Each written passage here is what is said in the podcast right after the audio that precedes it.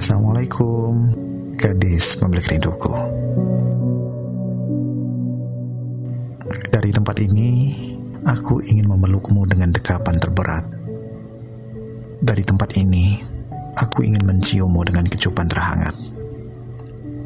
Dari jauh, dari rindu yang tak mungkin hilang darimu, aku menjalani hidup.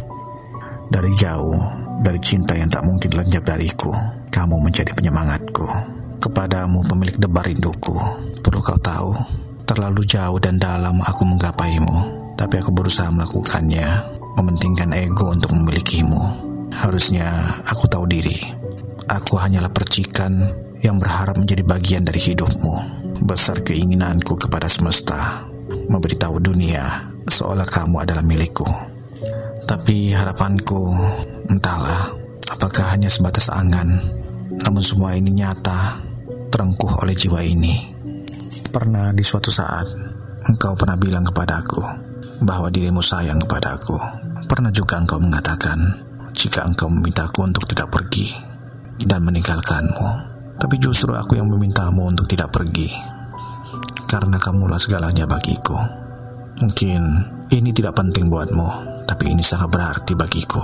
Dan memang penyerahan hati akan menjadi sia-sia jika tidak ada kesungguhan. Makanya, aku berusaha yang terbaik dan semua sudah kulakukan kepadamu.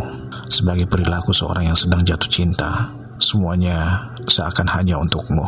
Aku akan berusaha untuk merubah diri agar semuanya terasa indah dan elok di matamu. Tapi, aku hanya inginkan kejujuran darimu.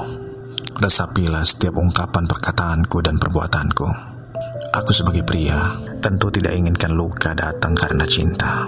Berikanlah aku jawaban, Vio, untuk memberi keyakinan bahwa kamu memang untukku. Walaupun aku tahu perjalanan cinta tidak akan mudah, dan ini harus dihadapi untuk menyatukan rasa kasih dalam ikatan cinta sejati. Hanya aku dan kamu, Viola.